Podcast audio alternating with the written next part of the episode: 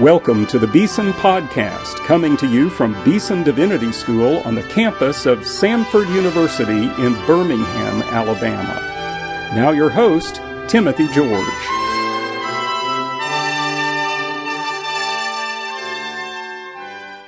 Often I introduce these Beeson podcasts by saying we're in for a real treat today. But today we're really in for a real treat because on this sermon series today, we're going to hear a sermon by my interlocutor. He's sitting right across the table from me, Dr. Robert Smith Jr. We've never done this on the series before, the first time. We're going to hear a sermon that you preach, Dr. Smith, right here at Beeson Divinity School, based on Romans chapter 8, on the glory and the groan. Tell us about this sermon, how, how you came to this theme, how it gestated in your spirit to this point of a sermon on this great theme? Well, Dean, you, as you know, I'm preaching during the Walking with the Saints conference, mm-hmm. and I'm looking at Charles Haddon Spurgeon as a saint that um, we learn from. And because of his clinical depression for so many years, his right. groaning, I see in his groaning and his travail our groaning, but I want to look at groaning in the light of glory based upon the bookends of that chapter, chapter 8, verse 18 and verse 30. I reckon that the sufferings of this present world are not worthy to be compared with the glory that will be revealed in us. Mm-hmm. Those whom he has called, he has also justified. Those he's justified, he's also glorified, etc., etc. So that's what I'm trying to do. I want people to know that groaning is temporary, but we can endure it in light of the glory that will be revealed. You know, this text has one of the great verses I think in the Bible on prayer. It's Romans Yes. 8:26. We don't know how to pray as we should, but the Holy Spirit makes intercession for us with sighs and groans. Cannot be understood. Now, you, there's a progression here, and you bring this out in your sermon that the world is groaning. It's broken. It's groaning. The suffering in the world. We see that all around us. Yes. We ourselves are groaning. Yes. There's groaning within us. Yes. And finally, there's that point that God, the Holy Spirit, is groaning too. Exactly. And I want to make the point that in the incarnation, God comes from God. In the, the revelation of, of, of God in Jesus Christ, the Word became flesh and dwelt among us. But in the intercession, God talks to God. God speaks to God. God tells God. God, the Holy Spirit tells the Father uh, what we would say and then directs what we would say to God in a way that it is based upon the will of the Father so that we receive what God wills for us to have since we don't know what to pray. And so Paul lifts back the curtain in Romans 8 just a little bit and gives us a glimpse Yes. into that inner Trinitarian life of God, Father, Son, and Holy Spirit. Exactly. And invites us into that Yes. presence. Yes. Yes. Wow. Now, if you can remember as you were thinking and praying about this, as the sermon was coming to expression in your own spirit, what's it like to go from that experience to actually delivering the sermon before a live congregation, as you did here at Beeson? Well, I started revisiting my life. I pointed out in the sermon of my mother, seeing her mm-hmm. groaning and seeing how God respond to that and rehearsing times where God has taken my groan and allowed me to experience his glory. Not to the point that my groan disappeared. The groan necessitates the glory. The groan is seen in light of the glory. And so I, I rehearsed that, I revisited that, I re-experienced that so that the congregation is only, if you will, overhearing my own soliloquy. It's Yeah. my talking to myself. Right. And they are hearing what I've been saying in private now in public. Bless the Lord, O my soul, talking to himself. So let's listen to Dr. Robert Smith talking to himself and talking to all of us in this great sermon, The Glory of the Groan from Romans chapter 8. God started a revival in the preaching of Charles Haddon Spurgeon, for the people flocked to hear him. They came to hear the preacher in the church instead of the preacher of the church having to go to them. And they came. They came to the New Park Baptist Church. They came to temporary meeting houses and music halls. They came to the Metropolitan Baptist Tabernacle, a facility that was constructed with 5,000 seats and had room for 1,000 standees, 6,000 persons. And Spurgeon filled it up on Sunday morning and Sunday night for 30 consecutive years. They came. They came to the Surrey Garden Music Hall on October the 19th, 1856. Spurgeon would preach there for the first time, and 10,000 people filled that place. James Earl Massey calls preaching the burdensome joy. And Gardner Calvin Taylor calls it the sweet torture of Sunday morning. But on that day, there was no joy. There was burden. There was no sweetness. There was torture. For in that crowd of 10,000 people, some mischief makers screamed out, Fire! Fire! A stampede ensued, and seven people were left dead, and 28 people were injured. This shadowed the life of Spurgeon, plunging him into a pit of depression out of which he would never emerge for the rest of his life. And it served as a symbol for the horror that can befall the very people of God. On September the 11th, 2001, I stood up in my classroom, S305, to open up our day's work by calling for prayer requests. I was not prepared for what I would hear, for I had not watched the news before I left home. I hadn't turned the radio on while I was making my way to school. Dr. Smith, I think we ought to, in light of the most recent development, pray for our country in light of the fact that a plane guided by terrorists has flown into one of the Twin Towers. Before that class was over, the second tower was struck. And America, since that time, has been shadowed by this disaster, plunged into a pit of depression, and it has served for us a symbol for how horror can fall upon any nation at any time. We are here to walk with Saints Charles Haddon Spurgeon, not to copy him, but to try to comprehend him and to understand his understanding of preaching. He said, and these are his words, preaching is for the glory of God. He said, preaching that is done aptly is done to accomplish two purposes. One, the edification of the saints. Two, the salvation of sinners. And he shows us how both of these come together in his sermon, Songs in the Night, taken from Job 35 and 10. Where is God my maker? Who giveth songs in the night. He opens up the sermon by referring to the Aeolian harp. He says the Aeolian harp renders sweet music when the wind blows through the strings. But the difficulty is when there is no wind. He says a singer can sing as long as there is light to read the notes on the music sheet.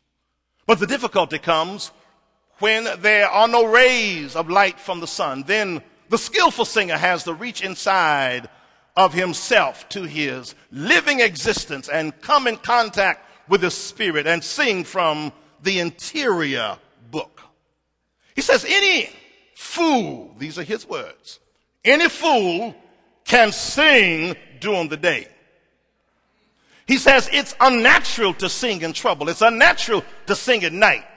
Therefore, the believer gets his songs from God, for God gives songs during the night.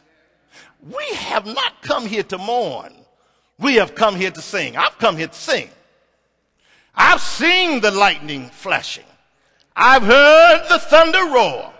I've felt sin's breakers dashing, trying to conquer my soul, but I heard the voice of Jesus telling me to still fight on. He promised never to leave me, never to leave me alone. This teaching pericope, chapter 8 of Romans 18 through 30, gives to us a movement from glory to glory. Verse number 18, he says, I consider that our present sufferings are not worth being compared to the glory that shall be revealed. The uninaugurated glory, the unrealized glory, the not yet glory. Paul is saying there's a glory that's going to uh, be ours, but it's not yet. It's in the future. And when I think about that, I, think about what Goethe, this German uh, poet, renowned, said. He said that uh, he watched a puppy being born. Soon as the puppy was born, he picked up the poor puppy and pulled it by the ear. And he said the puppy's eyes that were closed was, was trying to strain to look toward the light. And there is something within us, since we are made in the image of God, that strains for the Sun of Righteousness who rises with healing in his wings. There, there's something there. This world is not my home. I'm just a passing through. Uh, my hopes and all my treasures are laid up there in the blue. The angels beckon me from heaven's open door, and I can't feel at home in this world anymore. There's a straining toward the not yets. This is the way John puts it in 1 John 3 and 2. He says, It does not yet appear what we shall be. Future. But we know that when he appears, we shall be like him, for we shall see him as he is. Dr. Gardner Taylor astounded me with this remark, but to show what God is doing in our lives, he said that when Jesus appears and the Son, smaller s, of God stands next to the Son of God, capital S, the angel will look at us and we will look so much like Jesus that the angels will ask, Who's Jesus? Because it have not yet appeared. We will be like him, for we shall see him as he is. It's, it's future glory. But there's present glory. Verse number 30. For since he has predestinated us, he also has called. And those whom he has called, he has justified. And those he has justified, he has also, present, glorified. We have within us the imago Dei. We have the image of God. And we can never find rest, according to Augustine. Thou hast made us for thyself, and our souls cannot find rest until they find rest in thee. But we want more of what we already have. We want more of the glory. We want more of this Christ. James Earl Massey was preaching at the E.K. Bailey International uh, Conference on uh, Expository Preaching Wednesday night at the Concord Baptist Church. And he lifted up this illustration. He says, when a baby is disgruntled and upset and crying uncontrollably, the mother will pick up that baby and press that baby against her breast. And after a while, that baby will be comforted and stop crying. He explained it this way that baby has become reconnected with the primal tone, the heartbeat of the mother. It goes back to the time when it was in the womb of the mother and heard that heartbeat all the time. But now that it has come out of the womb, it is only when it is pressed against the breast of that mother that it hears the primal tone. We long for the primal tone. Sunday morning is not enough. We want to be somewhere where the wicked ceases from troubling and the weary is at rest and every day is Sunday and we have uninterrupted worship. I wonder about us sometime. One hour is too much for us.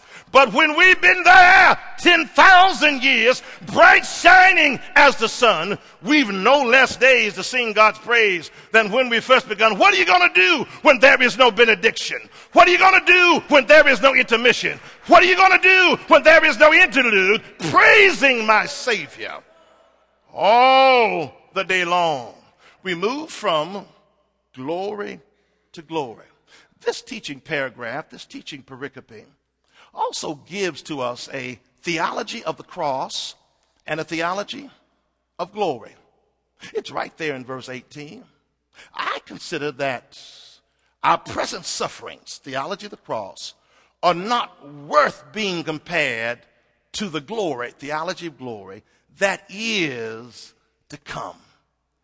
It is what we are informed by when Luther challenges and criticizes the scholastics. He says that the, the, scholastics have a theology of glory, of attainment, of achievement. They need a theology of the cross. The Bible never separates a theology of the cross or the theology of glory. Jesus reminds us in Luke chapter 24, verse number 26, when he is talking to these downcast disciples going from Jerusalem to Emmaus. He says, Was it not necessary, that word dei, was it not necessary, past tense, for the Christ to first suffer, theology of the cross, and then enter glory, theology of glory? There it is in Acts chapter 2, verse 23 and 24. God, according to the predeterminate counsel of God, his set purpose, handed Jesus over to evil men who nailed him to the cross. Theology of the cross.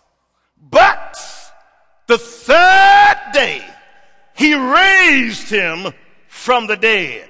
Theology of glory. There it is in 2 Timothy chapter 2 verse number 12. If we suffer with him, theology of the cross, we will reign with him. And so, brothers and sisters, I listen anew to Charles Spurgeon. He says there will be no crown wearers in heaven who have not first been cross bearers on earth. You say you want to wear a crown? Then you're calling for suffering. And when I talk about suffering, I'm not talking about the fact that you get sick. I'm not talking about the fact that you stub your toe. I'm not talking about the fact that you're unemployed. I'm talking about when you and I suffer because of our stand for Christ, because of our commitment for Christ, because they are scorning us, because we have taken a, a stand for Jesus Christ. I'm talking about that. Then you will bear in your body the marks of the Lord Jesus Christ. There is in this teaching pericope also Trinitarian presence and Trinitarian activity we have for so long been irresponsible in talking about the Trinity. We have fragmented the Trinity. We have splintered the Trinity. We have made the third person of the Trinity the stepchild of the Trinity. We need to speak responsibly about the Trinity. In fact, when I really think about it, I hear James Weldon Johnson in God's Trombones seven Negro sermons in verse. It's a wonderful poem on the creation that God stood out on nothing and God took nothing and told nothing to become something. And when God had made everything, then God says, I'm lonely. I think I'll make a man. May I say this to you? God has never been lonely. The Trinity has always interacted throughout human history and even in pre existent eternity. And we must speak responsibly about the Trinity. Jonathan Edwards says in the breath of his writings that God has forever existed in a sweet and holy society as Father, Son, and Holy Spirit. Here, there is Trinitarian activity. There it is in verse 28. For we know that God, God, Father, God causes all things to work together for good to those who love God and to those who are called according to the purpose of God. There it is. In verse number 29, for whom he did foreknow, he did predestinate that he might be conformed to the image of his dear son, God, the Son. And there it is in verse 27, 6 and 27. And the Spirit helps our weaknesses. For when we don't know what to pray, the Spirit makes intercession for us with groanings that cannot be uttered, sighs too deep for words. And the Spirit who has access to our minds, since we have access to God, Romans chapter 5, we have access, God has access to us, searches the hearts of the saints, knows the mind of the Spirit. God only knows God's self. In fact, John says in John chapter 1 verse 18, no one has seen, no one has known God except the one and only God, the sui generis God, the unique God. His son who's in the bosom of the Father, he has declared him. He has exegeted him. He has made him known. And so there is Trinitarian activity even in this teaching paragraph But there is a trilogy of groans. Verse 22. Creation groans. In fact, the Greek has it creation groans together. It is univocal groaning. It is groaning with one voice, all creation groaning. Why? Because when Adam and Eve sinned, when sin came into the world as a result of the disobedience of humanity, it ricocheted off of humanity and affected creation. And the penalty that man, that humans were suffering, was also inflicted, if you will, on creation. So the creation lost its equilibrium, lost its balance. And now roses had thorns. And the lion no longer would lie down with the lamb, and the leopard would no longer lie down with the bear. And we had earthquakes and tornadoes and hurricanes. And ever since that day, sin has wreaked havoc on creation. And creation is groaning, desiring for Isaiah 65 and 17 to be fulfilled. God will make new heavens and a new earth groaning. The image there in verse number 22 is that of um, uh, a woman in childbirth, in childbearing. She's travailing, groaning under the pain. The water has not broken. And everybody who knows anything about childbirth understands that when the water breaks, no midwife can keep that baby from coming. No obstetrician can keep that baby from coming when the water breaks. And one of these days, the water will break for creation. And God will transform this world. In fact, it will be of such that there will be no longer epidemics, no longer famines, no longer dust storms. In fact, nature will be so changed and will undergo such a metamorphosis that we won't get sick. We don't even have to eat the fruit, but the leaves of the tree will be good for the healing of the nation. And uh, the beast of the wild will be led by a child and will be changed from the creature that we are. Creation is groaning, waiting for its deliverance. But not only is creation groaning, verse 23, creatures are groaning. We are groaning. Believers, saints are groaning.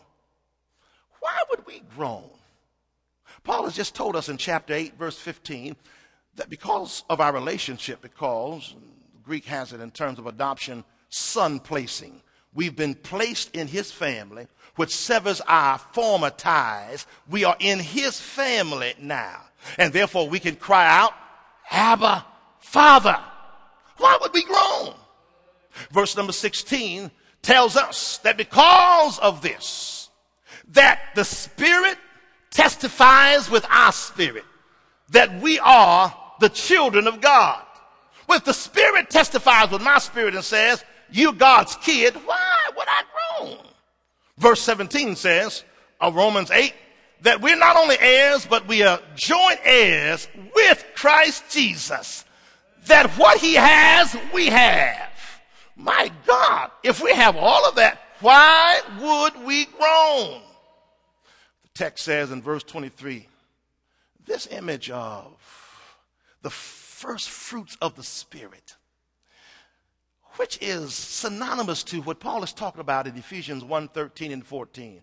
That the Spirit is the earnest, the deposit, the down payment, if you will, your ID card that you are a card carrying member that proves that you belong to the family of God. And since my name is written in heaven and my witness is on high, and you can't get to it to delete it, to erase it or white it out, it's there permanently. Seems to me that we'd have no reason to groan. But we do. Why? Because we're waiting for the adoption of sons. Well, Paul, I thought you just got finished saying in verses 15 to 17 of the same chapter that we've already been adopted, that the Spirit has already testified that we are the children of God, that we can cry out Abba Father because He is our Father, and that we're heirs and joint heirs of Christ. Then what do you mean? Since you've said we were sons, now you're saying we're waiting for the adoption of sons. My spirit has been adopted. I don't have a soul, I am a soul. I am redeemed spiritually but my body is not. My body is decayed. If you don't believe your body is decayed, I know that some of us can take a look in the mirror and get high looking at ourselves, but keep on living. You're going to discover that something going on in my body. I'm not the same. And there's no sense of being mad for years and telling your wife, you know, you don't look the same. Have you looked in the mirror lately? You don't either. Something is happening to our bodies. We are breaking down. Old Mother Johnson at our church used to say, There's a leak in this old building. And my soul has got to move. Move to a building not made by hand. This body knows that it can't go to heaven this way.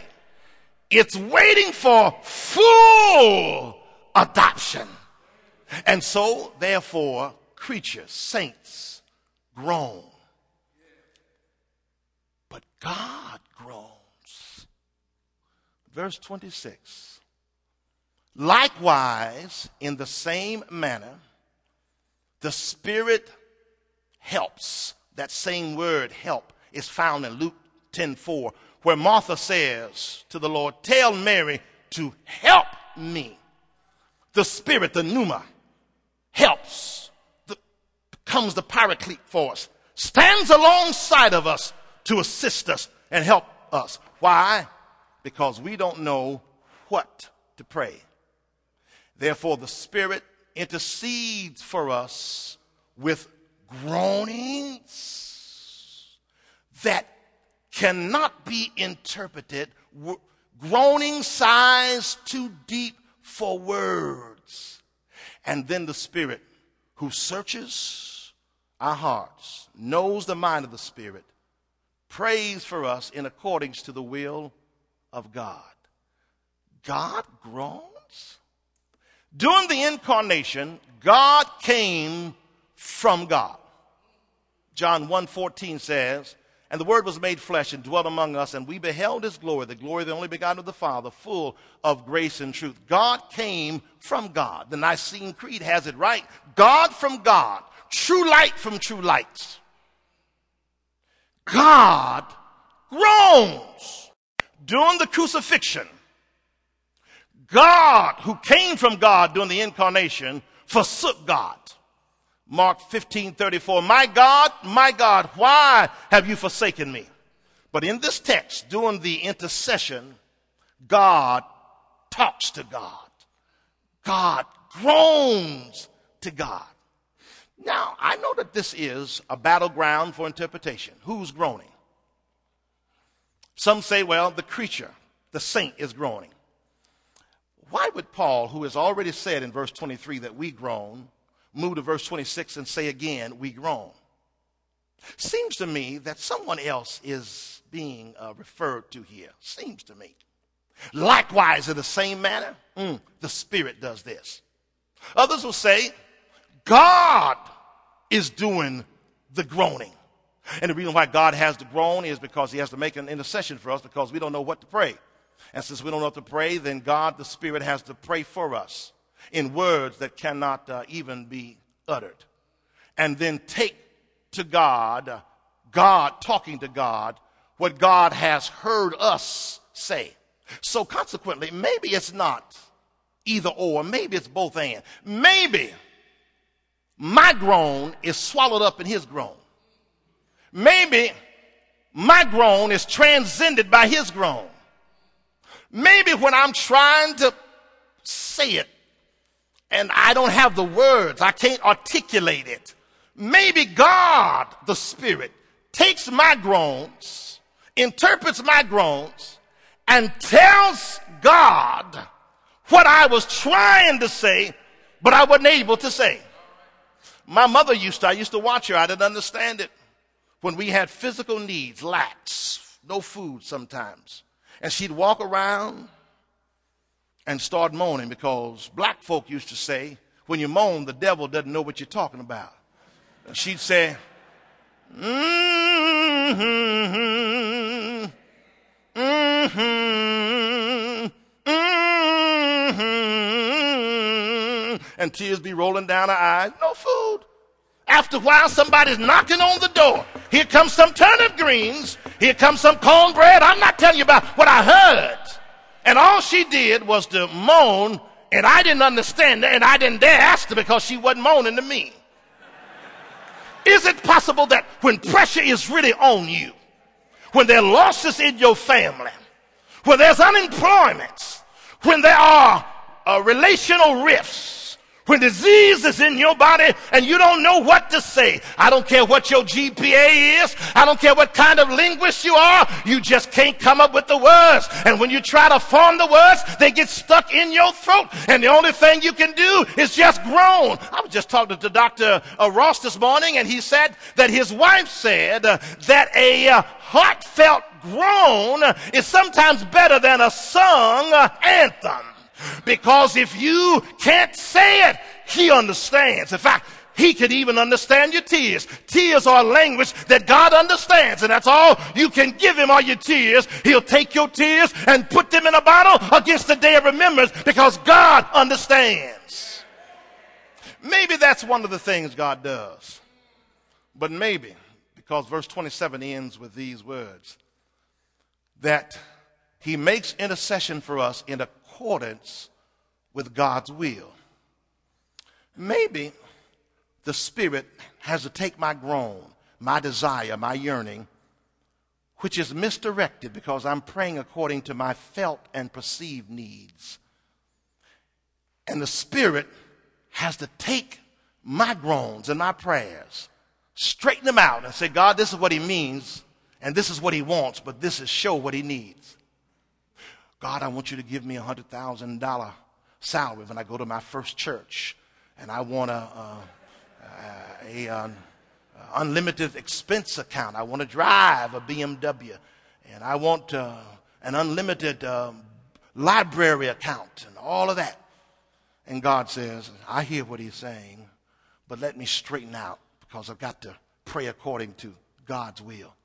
God, what he needs is humility. I want to move him out in the country where he will preach to 20 people for five years. He will be the chairman of the deacon board because there are no deacons. He will be the superintendent of the Sunday school because he is the most qualified.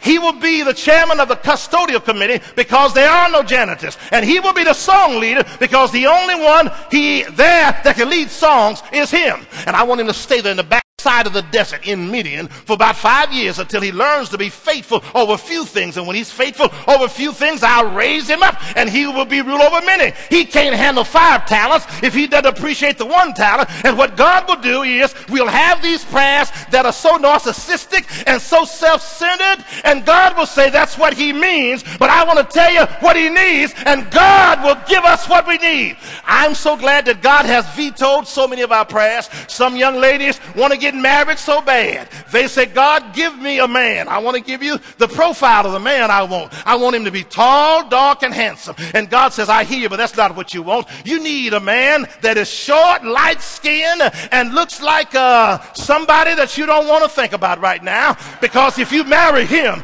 that man will love you. If you marry him, that man will show godliness in the home. If you marry him, he'll be a good father. If you marry him, he'll be faithful to the Lord. You don't need a Denzel Denzel Washington. You need a Sammy Davis Jr. in terms of looks.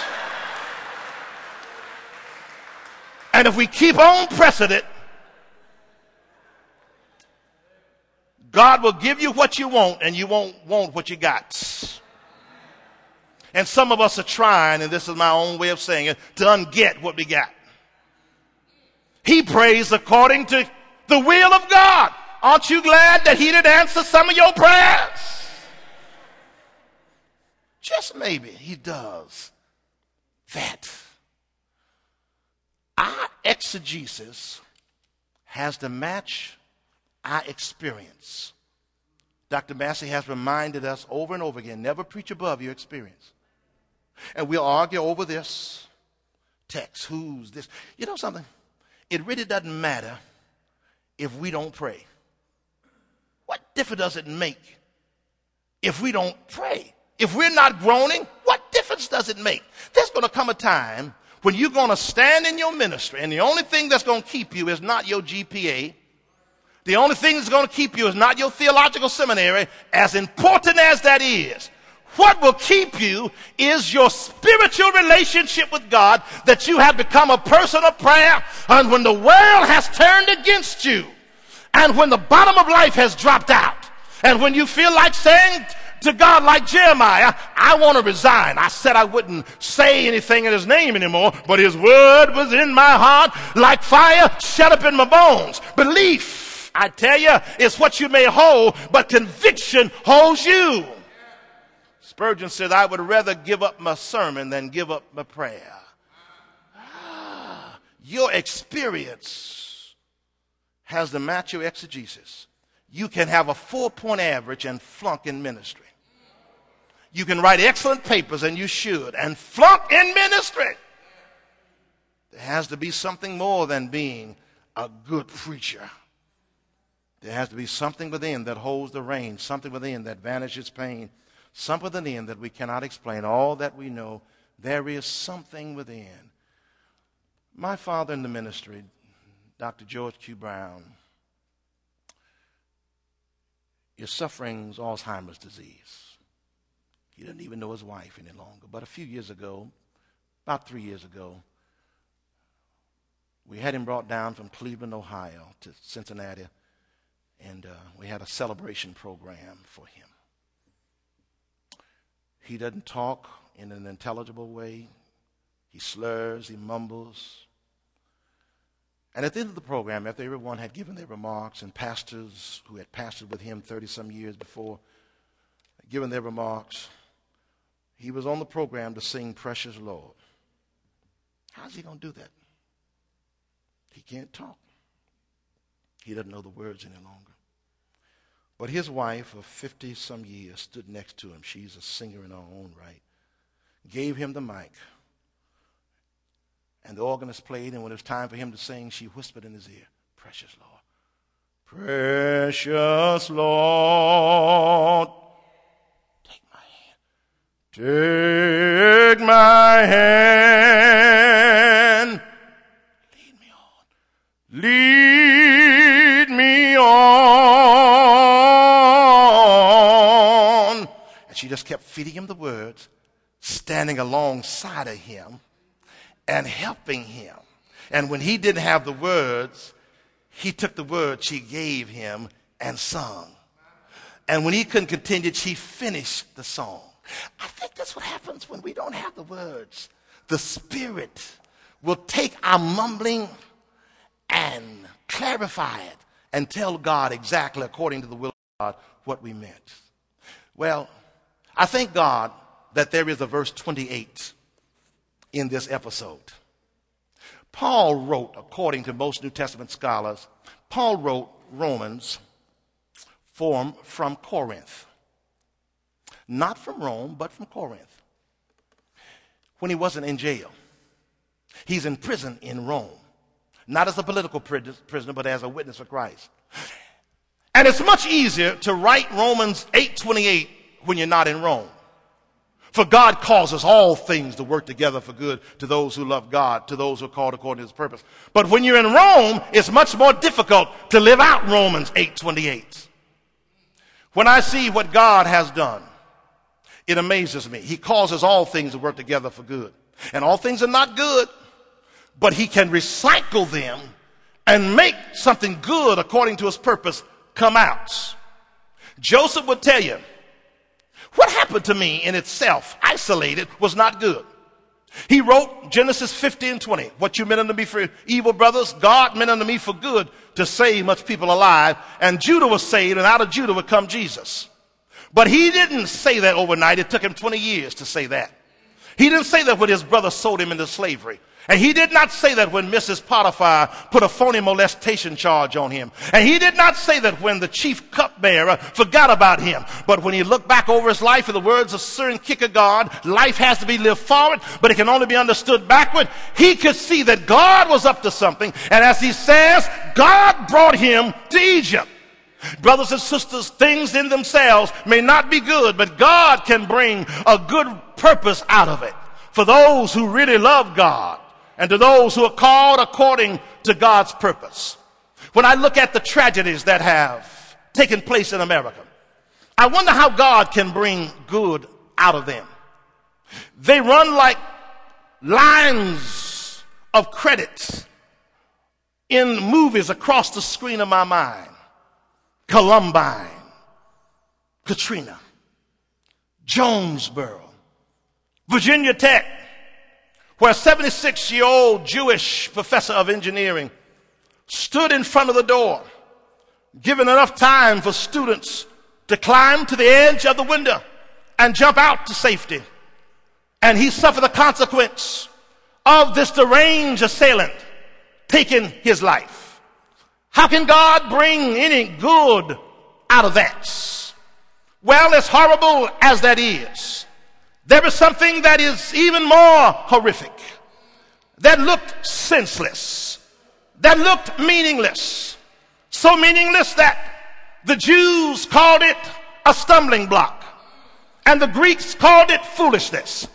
For the Jews couldn't understand how there could be a blessing when they said, Cursed be the man that hangs on the tree. It was ridiculous. So ridiculous the way we look at it, that God didn't even watch it. The Father turned his back on his Son, and earth started protesting. Midday became like midnight. The earth reeled and rocked like an inebriated man. Peter and six disciples went back fishing, and two on the road from Jerusalem went back to Emmaus. It was horrible. Nothing good could come out of that. But you have to hang around long enough. Because three days later, God caused it to work together for good. Because God had a purpose to bring out of it. And sure enough, on Friday, it looked meaningless. It looked ridiculous. On Saturday, it looked hopeless. But on Sunday morning, God brought treasure out of what seemed to be trash. And on Sunday morning, he rose from the dead with all power in his hands. Oh, yeah. I want to tell you today as you sit here in your seats that God is the one who can take a groan and bring glory out of it. Yeah, God, Sister Darlene, as I was talking to you yesterday, can bring you joy in the midst of your storm because I suffered the same thing 23 years ago. But God is able to take your life and straighten it out so that you can bless his name for what he has done. Yes, there will be glory, wondrous glory, glory around the throne of God, glory giving him praise, glory lifting his name, glory. He turns our groans into glory and we will exalt, rejoice in him while we'll exalt him forevermore. I want to tell you about a wonderful event that's planned for this summer. It's the 25th annual Beeson Pastor School. The dates are July 23 through 26, 2012, right here on our campus. A wonderful array of workshops, seminars, worship services, great Bible teaching by Dr. Steve Brown. My colleague, Dr. Robert Smith Jr., will be preaching along with our friend Bishop Will Willimon. It's going to be a wonderful time. Hope you'll come and join us. In Matthew 6:31, Jesus said to his disciples, "Come away by yourselves to a secluded place and rest a while." And we hope that you'll do that this summer at the Beeson Pastor School. For more information and to register for the pastor school, just go to our website, beesondivinity.com.